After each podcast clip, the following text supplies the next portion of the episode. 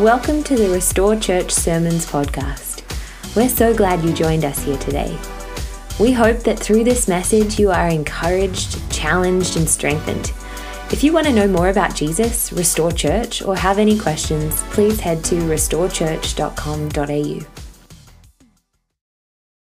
Well, this morning I'm going to be looking and talking about the practice of freedom. And the issue I'm going to be addressing is what guides our choices when there are no rules to govern our behaviour.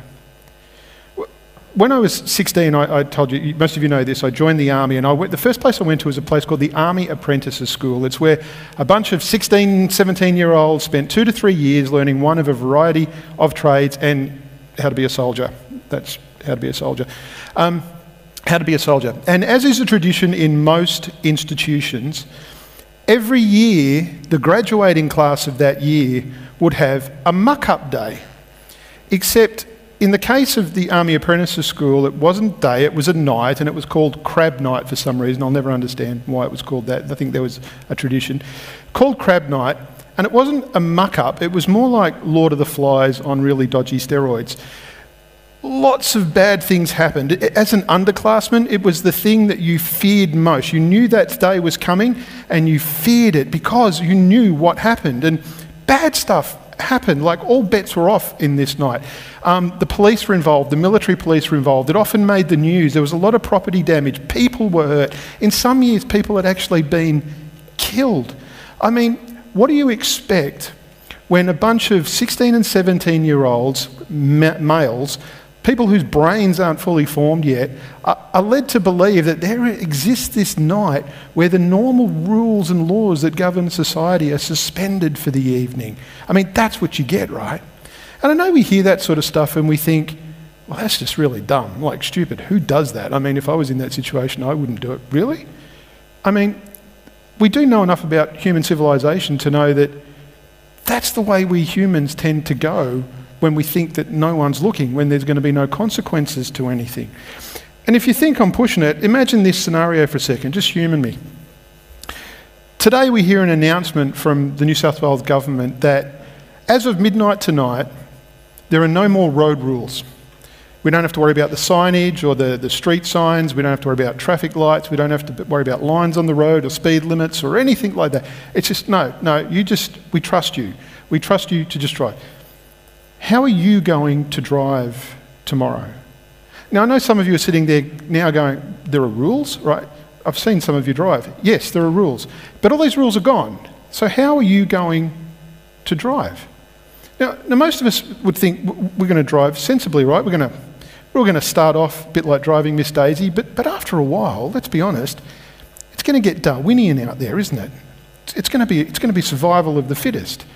Everyone starts off with the best of intentions, but because a few people decide that they're going to push the limits, before long we've got Mad Max on our hands. Uh, let's step it up a little bit even further then, right?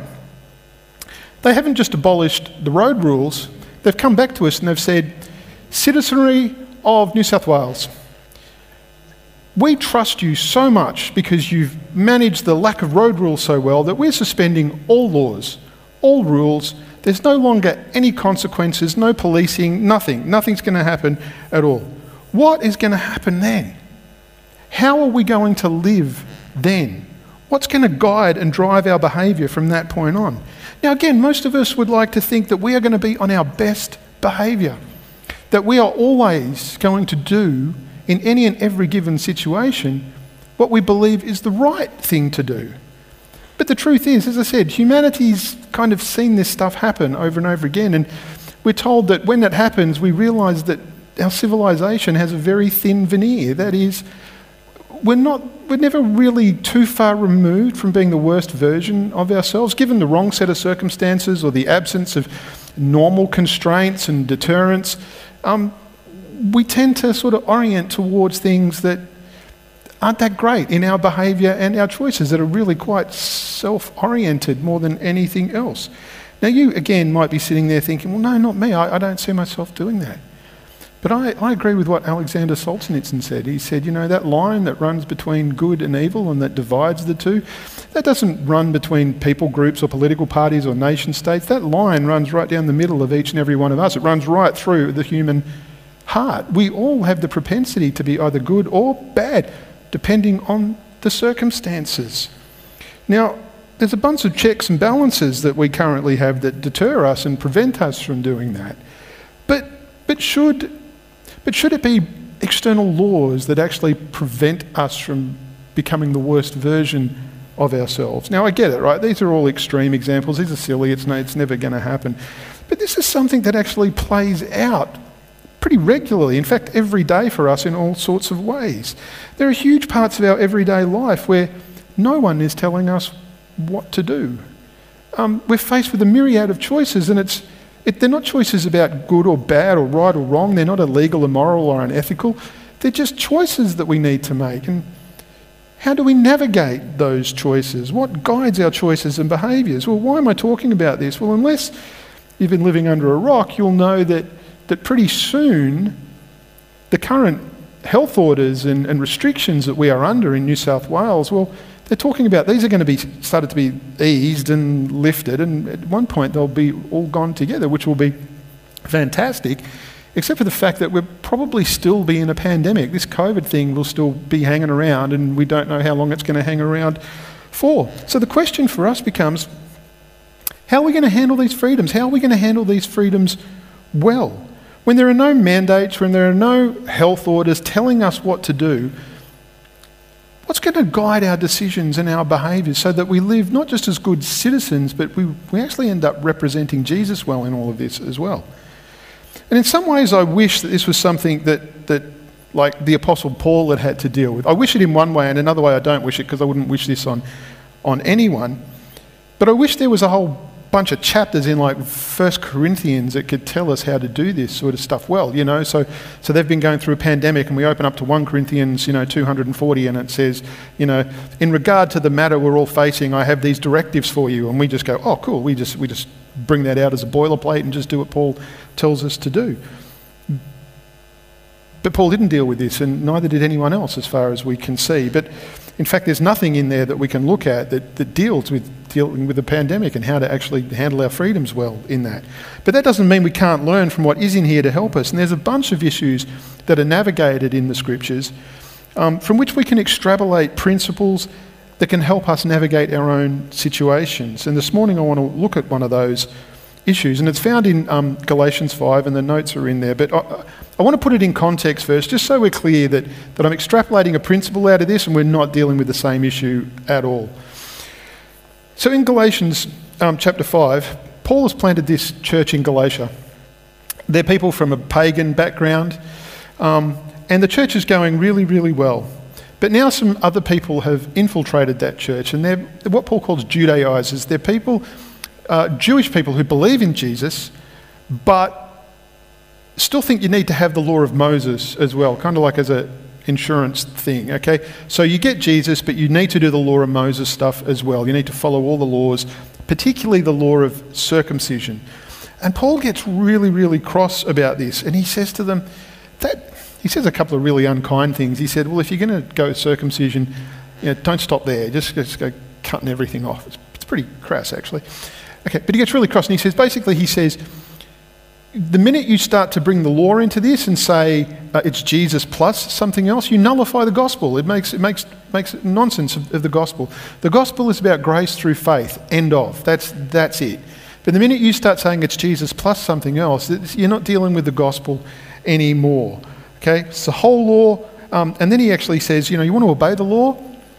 Then you have to obey the whole law. You can't just pick and choose which bits serve you. Uh, you've got to actually obey absolutely all of it. So it's either Jesus or the law, not Jesus and the law. And then he actually goes on and he says this in verse 13 You, my brothers and sisters, were called to be free.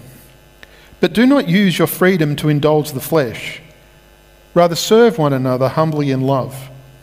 For the entire law is fulfilled in keeping this one command Love your neighbour as yourself. If you bite and devour each other, watch out, or you will be destroyed by each other. So Paul says in Jesus, we're called to be free. We're free from the stuff of our past that used to bind us, and now we're free from anything in our present that smacks of rules and regulations and laws that tell us that we need to do X, Y, and Z, we need to jump through particular hoops, we need to tick particular boxes in order for us to be saved. So, to be clear, Paul is talking about our faith, right? He's not talking about law and rules in general, okay? The Bible's quite clear that we are to be subject to the rules and laws of the land. And if you disagree, just try telling the policeman you're a Christian and see how far that gets you. It'd be like, cool, you're a Christian, but you're a Christian that's under arrest and you're going to jail. Right? This is about legalism in our faith, so please don't take this too far. So the question, the issue for then, for them then becomes this. If we don't have to jump through hoops and obey all these laws to be saved, then, then how do we live? Then what, what do we do? If there's no rules, what, do we do? Well, the whole thing, that's not our issue, but it's the same principle, right? That's not our particular issue, but it is the same principle. When there are no rules governing our choices, you know, what, what is going to guide our behaviours? So Paul is pretty clear on what he thinks that has to be for them, and then by extension, us. And he says it has to be love.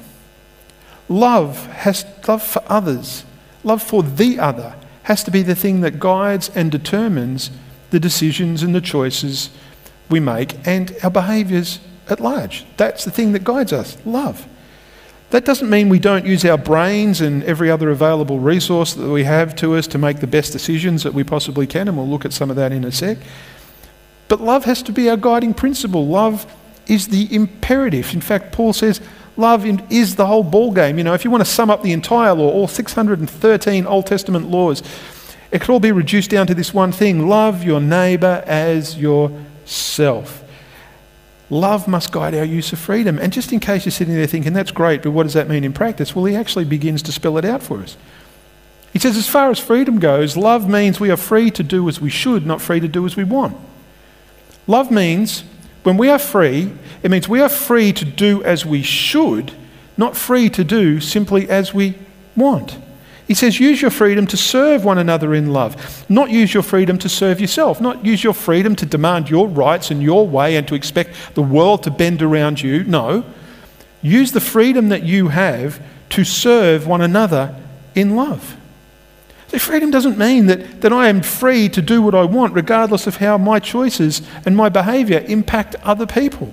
Even if I'm right, even if it is my right, and we'll look at that in a sec too. Why? Because love demands that, that we always consider how our choices and our behaviour affect other people, and we act for their good. Now, now this is this is true of us Jesus followers all the time, irrespective of whatever issue we're dealing with. To be honest, we, we Jesus followers, we shouldn't need rules and regulations and laws to tell us how to behave because the greatest law, the law of love the Lord your God with all your heart and mind and strength and, and love your neighbour yourself, that law apparently is written on our hearts. I mean, that's what Ezekiel says. God says to Ezekiel, I'm not going to write the law on tablets of stone anymore. I'm going to write my law on people's hearts. It's, it's not going to be external, extrinsic, extrinsic motivation. There's going to be this intrinsic motivation for people to do the right thing. So, so, you know, it's good that we've got laws and everything, but, but to be honest, we should be guided by something bigger and better and deeper than simply being told that this is the way we must behave. It should be coming from within. And here's the thing I really want us to get this morning. Because big issues like the one we're dealing with now with around COVID and things like vaccination and that, big issues like that, they always tend to come down to, to like where do we what do we believe? Where do we take where do, what, where do we stand on a thing. Like somehow what we believe about something or where we stand on a thing, like that is the most important thing that should define us. And if I want to take everything that Paul says and reduce it down into it, I would say no. Paul, Paul actually argues against that. He actually goes on and says what we believe is nowhere near as important as the way we behave. What we believe is, is nowhere near as important as the way we behave. See, love is always accompanied by humility, always accompanied by humility. They're partners, they, they, they go together. Love is never accompanied by pride. Pride, Paul says it best pride puffs up, whereas love chooses to build up. And pride, pride causes us to dig in and have a win lose mentality. And pride is really, really self oriented. But humility frees us to accept that, that we are not infallible. And that we can actually acknowledge that there are, there are more important issues than who is right and who's wrong, and we don't have to win. And just as an aside, not every issue is a matter of right and wrong, is it? Sometimes there's a spectrum. Sometimes uh, two people can see two very different truths in a thing and they don't cancel one another out. Not everything's black and white in this world. And no matter how much we pray about a thing, study, feel strongly about it, the best any of us can ever do at, at our best is say, look, this, this is the best that I can do right now. This, this is the best my thinking can, can bring about. This is the best I can actually bring to the table as far as this thing goes. But there always exists the possibility that I could be wrong. That's what humility looks like. And no amount of dressing up our position in Christian lingo can change that. Now, we don't get to play the trump card with people and say, you know, but I, I prayed about it. Yeah, well, I, I prayed about it too, and I, I've come to a different conclusion than you, so what, what are we saying here? You see how sometimes we can get ourselves trapped? But you know, we don't get to we don't get to trump arguments by going, yeah, but I prayed about it. Well, we're all praying about it. And we're all coming to different conclusions about things. God told me doesn't settle it either. And the reason, the reason I think that God told me doesn't settle it is because none of us hear perfectly from God, do we? We're all really imperfect vessels, and there's a bunch of filters going on here. So when God does speak to us or wants to show us something and, and wants to reveal something to us, there's a bunch of filters that are operating there, and, and it gets kind of polluted along the way. So none of us are, are objective to the point that we can just go, yeah, God told me, and, and I know categorically that's what God's saying. We, to, to the best that I know, I really genuinely believe this is what God is telling me, but you know, humility and love demand me to add, but I, I could be wrong about that as well. And we don't get to trot out the I just have to obey my conscience play either. I just have to obey my conscience, and then therefore the ends kind of justifies the means. No, we don't have to obey our conscience, we have to obey Jesus. That's a very different thing. Why? Because our conscience isn't a gold standard. I know we like to think it is, but our conscience is not the gold standard. It's the best we can do, but it's not always accurate. And even when it is accurate, it doesn't mean that we get to determine, it doesn't mean we get, get to determine how we get to act, even if we're right. There's this passage in 1 Corinthians 8, and this is where Paul is dealing with an issue like this. And it's the whole issue about meat being sacrificed to idols. And Paul says there's kind of two groups of people here. There, is, there are some people whose conscience will not allow them to eat meat that has been offered to an idol. In, in their mind, in the, as far as their conscience is concerned, it is 100% wrong. You would just never ever do that.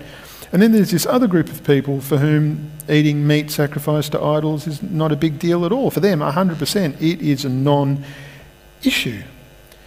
And it's interesting that Paul says that those who think that, that eating meat sacrificed to idols is wrong, whose consciences won't allow them to do that, he says they're the ones who've actually got a weak conscience because, as far as he's concerned, um, an idol is nothing. There is only one God. An idol is wood or it's stone, it's nothing. So whether meat's been offered to it is a non event. So he's going, these people are worried about something that's actually not really a thing. They've got a weak conscience in that respect.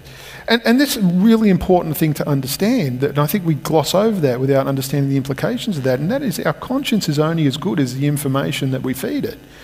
And sometimes the information that we feed our conscience, uh, that we take in, that could be faulty, that could be incomplete, or it could be just plain wrong. Uh, so our consciences could be shaped by things that are actually not accurate. But then he says to the people who's, who, in his estimation, they've got it right. They understand that that's just a piece of wood, a piece of stone, that it's not really a God. And that their conscience allows them to eat meat. He actually says to them, you know, great, you can eat meat, but, but, here's the thing you're right, but you don't get to use your right to just do what you want. It would be better that you don't do it for the sake of those whose consciences are weak and who think it's wrong. So, again, you're right. You're allowed to do this. You can. You're free to do this. But don't use your freedom to serve yourself, to suit yourself. Use that freedom that you have to, to choose not to eat that meat in order to not be a stumbling block to these brothers and sisters. Do this as an act of an act of love. You can, but it'd be better if you don't. And he puts the whole thing really eloquently. And I love the way that the message translates it in particular. I'm going to read 1 Corinthians 8, verse 1 to 3, I think it's really important. This question keeps coming up regarding meat that has been offered to an idol. Should you attend meals where such, meat, where such meat is served or not? We sometimes tend to think we know all we need to know to answer these kinds of questions. Ain't that the truth?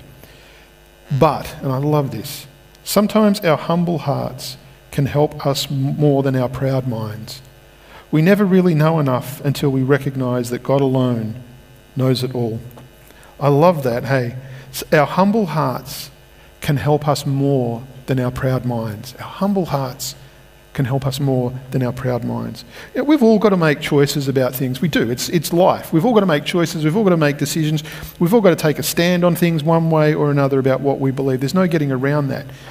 And we need to pray and we need to research and use all the tools and everything we can to, and consult, use whatever gifts and abilities we have to make the best informed decisions we can. But, but, none of us are infallible. And it doesn't matter where we land on an issue or how strongly we believe what we believe, it's how we steward that belief that actually matters more than anything else. How we behave rather than what we believe. We can have our convictions, we need to, but love must guide the way we live them out. And it must guide the way we interact with one another and with other people. See, there is a threat below the threat that Paul brings out there. It's not just about in their situation, meat, and in our situation, COVID and vaccinations or, or whatever.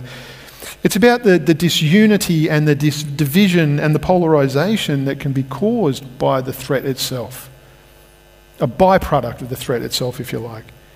And Paul goes from love one another by using your freedom to serve one another to the opposite of what that looks like. And he actually says and tells us what happens when we don't love one another in this. And he goes, If you bite and devour each other, watch out, or you will be destroyed by each other.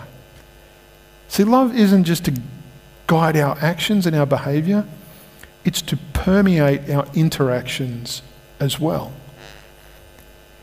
Churches don't have a good record of doing differences well. I don't know if you know that, but I don't know if you've ever seen that or been involved in a good old church dust up about something really important like paint colour or curtains or worship or, you know, some earth shatteringly big thing like you know, getting new chairs or something like that. But um, things can get pretty ugly pretty quickly. Uh, if you've ever seen it it, it, it, it, it happens. And factions form, and sides are drawn, and people leave, and churches split. All because we disagree about something that's really inconsequential, or at the very best, very, very, very secondary to what's really, really important. It's absolutely crazy. And the reason we get it so wrong is that one, despite being around Jesus and around church for such a long time, a lot of Christians, you know, we, we tend not to be very Christ like sometimes. And despite having our heads in the Bible and hearing a bunch of sermons, we're, we're mostly emotionally stunted and developmentally stunted. But that's a topic for another day, and I'd love to talk about that with you. That's one reason. But the other reason is this it's because for some reason we think that we need to put our beliefs front and center. And I'm not even talking about our theological beliefs, I'm just talking about our beliefs about anything, full stop. We need to put them front and center and see them as the single most important thing to be protected at all costs, and that because it's the thing that holds us all together. That's what we do. We think these beliefs, we don't all believe the same thing, then what holds us together? It's rubbish. It's not the thing that holds us together. Our unity in Jesus is the thing that holds us together. Not our beliefs about a whole range of things, it's our unity in Jesus that holds us together. Our unity based on the fact that, first and foremost, we are brothers and sisters in Christ. One Lord, one faith, one baptism, end of. That's how it works. And that's the beauty of the church. The church is a collection of a bunch of disparate people, people from all sorts of backgrounds ethnic backgrounds, educational backgrounds, professional backgrounds, postcodes, people who don't all see things the same way, who haven't had all the same experiences in life, who currently don't have all the same standards in life. We're all brought together and we become one body in Jesus, brothers and sisters. If you read Ephesians, this is kind of Paul's big point. God is in the process of summing up all of creation and bringing it together, unified in and under the headship of Jesus. The church is meant to be a preview and a foretaste of that oneness that God is going to bring about at the end of the time under Jesus Christ. But the propensity we have for hiving off into factions and sides over so many inconsequential things is ridiculous. This is not new, it's, it's existed from the start. Again, Paul had to deal with this in 1 Corinthians 1 10 to 17. He takes them to task for getting all factional about baptism of all things. Baptism. You know what I mean? They haven't got enough things to, to argue about. They start arguing about who's got a better baptism. And, and one person says, Well, I follow Paul because, you know, I was baptized by Paul. And another says, Well, I follow Peter because I was baptized by Peter. And another says, Well, I follow Apollos. I mean, this is just mental, right? And Paul says to them, Is Christ divided? Was Paul crucified for you? Were you baptized in the name of Paul? The answer to that, of course, is no. Paul didn't die for you. You were not baptized into the name of Paul. Jesus died for you, and you were baptized into the name of Jesus. Jesus is the central thing. Jesus is the thing we all have in common. Jesus is the thing that brings us together, and Jesus is the thing that holds us together. That's the starting point for everything else. So I don't care if we don't see eye to eye on other stuff. That's all secondary. And there's a, there is room and grace um, and generosity for us being able to see a, a whole bunch of things in a whole different way. That's absolutely fine. That's not the stuff that unites us. That's not the stuff that our unity is based on. Jesus is. And that's all there is to it. Me and my staff, right? We don't all agree about everything. Me and my elders, we don't all see things the same way. But that's okay because we're all agreed about what is truly important and what is essential. And then there is grace and generosity for the rest. Because you know what? We're all humble enough to realize we don't know it all. Maybe we have got it wrong. And we can talk and we can discuss and we can listen to one another. That's how it's supposed to be. Amy Jill Levine, who is a Jewish atheist Old Testament professor, put that on your business card. Jewish atheist um, Old Testament professor. She's actually really, really insightful. It's great.